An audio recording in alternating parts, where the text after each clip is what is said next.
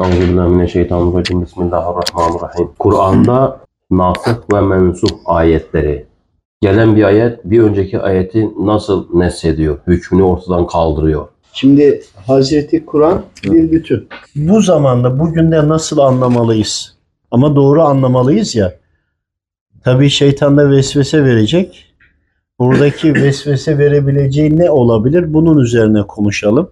Hep birlikte düşünelim. Hazreti Kur'an'ın bir bütün olduğunu düşünürsek, ayet geldi ise, sonraki gelen ayet de öncekileri hükümsüz kıldı ise şunu düşüneceklerdir. O zaman önceki ayetleri niye çıkarmadık içinden?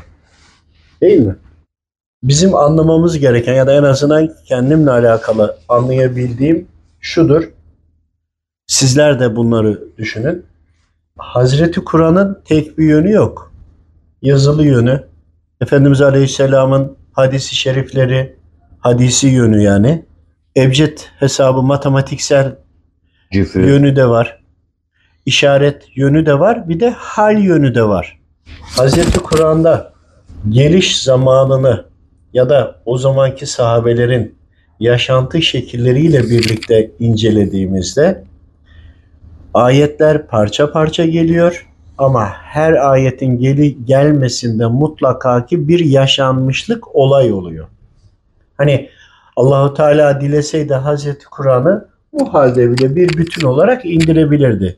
Ancak kulları itiraz etmesin, kabul etsin diye kulları zarar gördükçe ayetler gelmiştir. Örneğin Efendimiz Aleyhisselam'ın peygamberliğinin kabul edilmesi ve daha önceki yani okuyla başladı değil mi? Önceki ayette daha öncelikli olanlar vardır. Bunlar gelir ama bu süre içerisinde örneğin bir yıl geçti veya üç yıl geçti.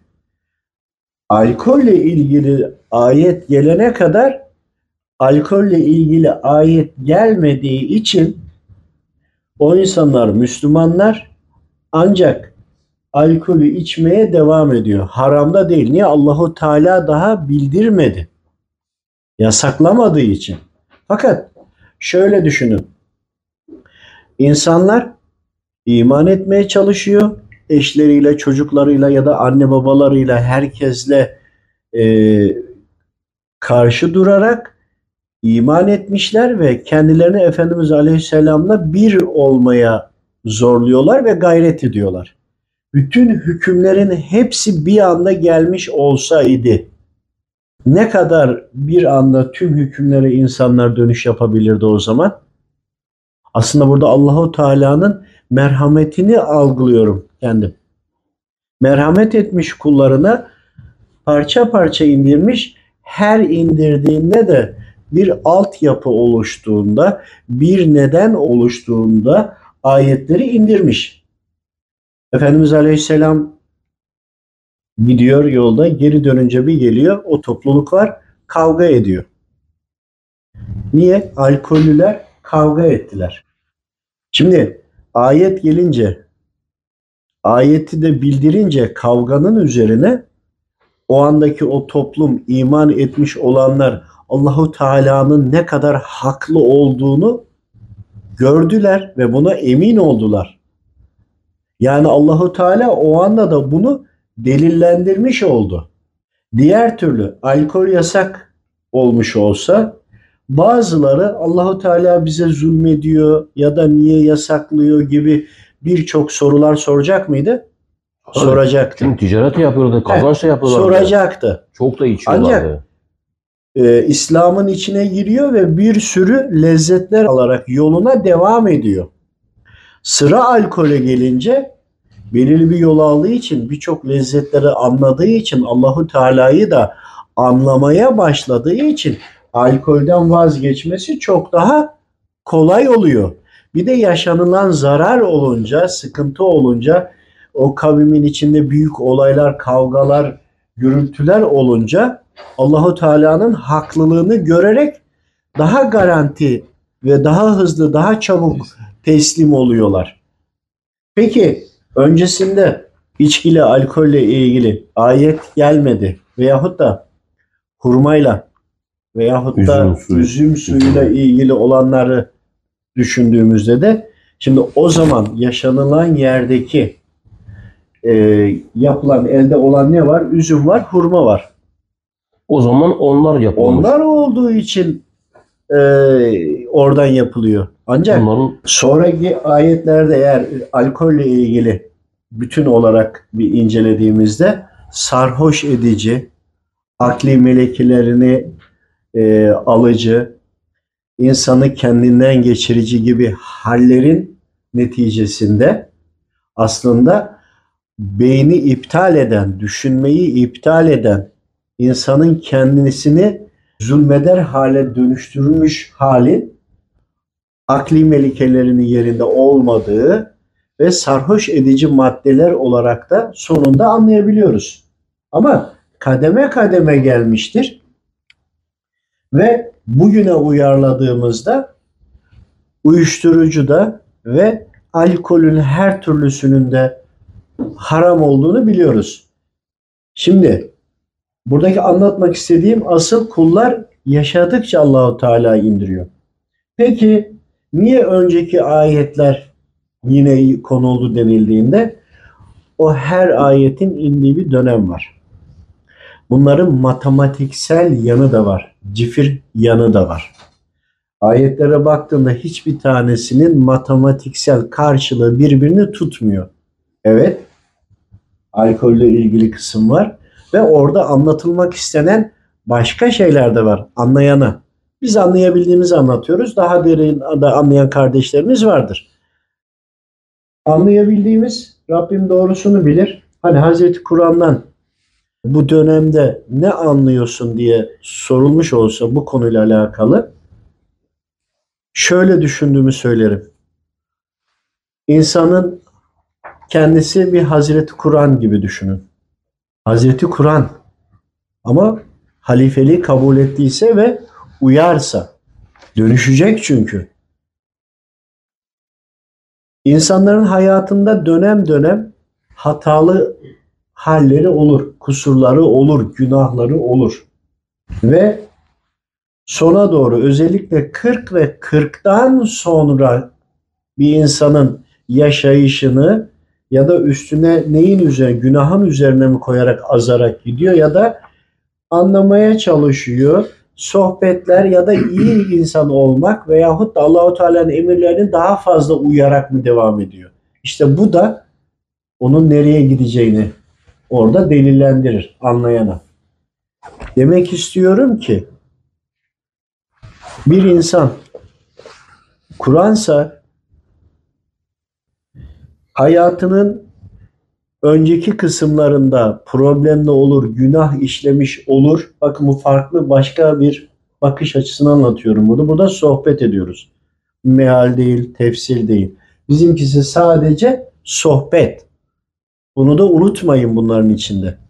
İnsanların kırkından sonraki hali gibi Hazreti Kur'an'da da düşünün baştan okumaya başladı, okudu, okudu, okudu. Yani insan yaşadı, yaşadı, yaşadı, yaşadı. Bir yerden sonra tamamen teslim oldu. Yani hayat bizi alıştırarak, yaşantı alıştırarak devam etti. Hani insanlar bir yaşa kadar gelir, çocuktur, akıl bali değil, anne babaya günahları yazılır. Gençlik dönemine girer, işte 30'lu belirli bir yaşa kadar geldiğinde o halde ibadet ediyorsa gençliğinde çok kıymetli. Başka bir şey burada var ama konuyu dağıtmadan devam etmek istiyorum. Niye? En dolu dizgin olduğu halde alnını secdeye koyduğunda çok daha kıymetli değil mi? İşte bu dönemdeki iniş çıkışlar, hataları ve günahları var. Ama yaş ilerledikçe, anlamaya çalıştıkça geriye doğru tövbe ediyor ve düzeltiyor. Şimdi insan böyle anlamaya devam ederken Hazreti Kur'an'ın içinde ilk emirden sonra düzelterek gidiyor demiyorum. Yanlış anlamayın. İnsanların yapısı ve anlayışı teslim oluşu böyle olduğu için Allahu Teala kuluna kolaylaştırmış. Kulunu merhameti üzerine kuşattığı için bu şekilde kademe kademe gelmiş. Peki önceki ayetleri çıkartalım gibi düşünebilirler. Yani ayet öncekileri iptal etti diye düşünüldüğünde halbuki her ayetin içeriğine baktığında birçok farklı daha anlamları vardır. Az önce anlattı bir sohbet, bir yönü olabilir mi? İşte her ayete baktığında bunun bize bir anlattıkları var. Şöyle de düşünelim. Şimdi ilk Müslüman olduğunda bütün emirler gelseydi içki de haram veya evlilik de sınırlı dörde kadar sınırlamışlardı. Bir düşünün. Nasıl olacaktı? Efendimiz Aleyhisselam nasıl Rabbimin emirlerini anlatacaktı? Mesela nikah konusunda da bu vardır. Dörtte sınırlandığı şu anda çok geliyor ya. Halbuki Hazreti Kur'an'dan önce sınırsız alıyorlar. Aldıklarını da istedikleri gibi sokağa atıyorlar. Boşuyorlar, bırakıyorlar. Öyle şey yok. Hani gider pazardan da alır gelir. Esir olarak da satarlar. Kız çocuklarını kuma da gömer, diri diri öldürürler. İstedikleri gibi yaparlar ve kadınların hiçbir önemi yok. Kullanıp kullanıp atarlar. 50 tane, 100 tane aynı anda yani herkesin maddi durumuna Çok göre. Şimdi bu bir zulümdü. O zaman nikahla ilgili de ayet gelince olay oldu. Şimdi farklı gibi değil. Yani burada Hazreti Kur'an'daki ayetlerin geliş şekli ve önceki hükümlere göre konuşuyoruz ya.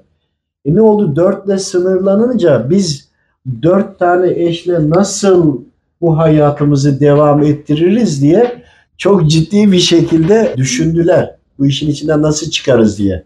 Yani Kadın düşünsene sınır yok ya. 50-100 bir de sorumluluk yok. Halbuki Allahu Teala kadınları erkeklere zimmetledi. Değil mi? Her şeyle ilgilenmek mecburiyetinde. İşte bunda da aynı şekilde düşünmemiz lazım. Allahu Teala kullarına merhametinden dolayı kademe kademe ve anlayabilecekleri olaylar oldukça cereyan ettikçe ayetlerini gönderdi ve kullarını kalpleri ısınsın diye. Yani ya Efendimiz Aleyhisselam'ın ümmetini ya da Efendimiz Aleyhisselam'ın gelişiyle birlikte insanlara çok büyük kolaylıklar verdi. Namaz gibi. Miraç hadisesine de girmek istemiyorum ama hani namazın bize getirdiği bonuslar diyelim, mükafatlar ciddi şekilde düşünsene namazları, aralıkları kılman, aradaki küçük günahları cumadan cumaya keza öyle. Birçok kolaylık geldi. Yani bunu alın alkolde de. Evet sonradan geldi alkolle ilgili. Yani Müslüman olduklarında alkol kullanıyor idiler. Hem de aşırı kullanıyorlardı. Ama ayet daha gelmedi. Zaten Hazreti Kur'an'da bir anda denilmiyor ki. Kaç yılda geldiğini biliyoruz. Nasıl tamamlandığını biliyoruz. Haliyle ayet gelmeden önceki alkol kullansa bile Efendimiz Aleyhisselam'ı kabul eden kelime-i şehadet getiren Müslümandı. Çünkü Hazreti Kur'an tamamlanmamıştı. Zaten tamamlanmadığının anlamı da budur.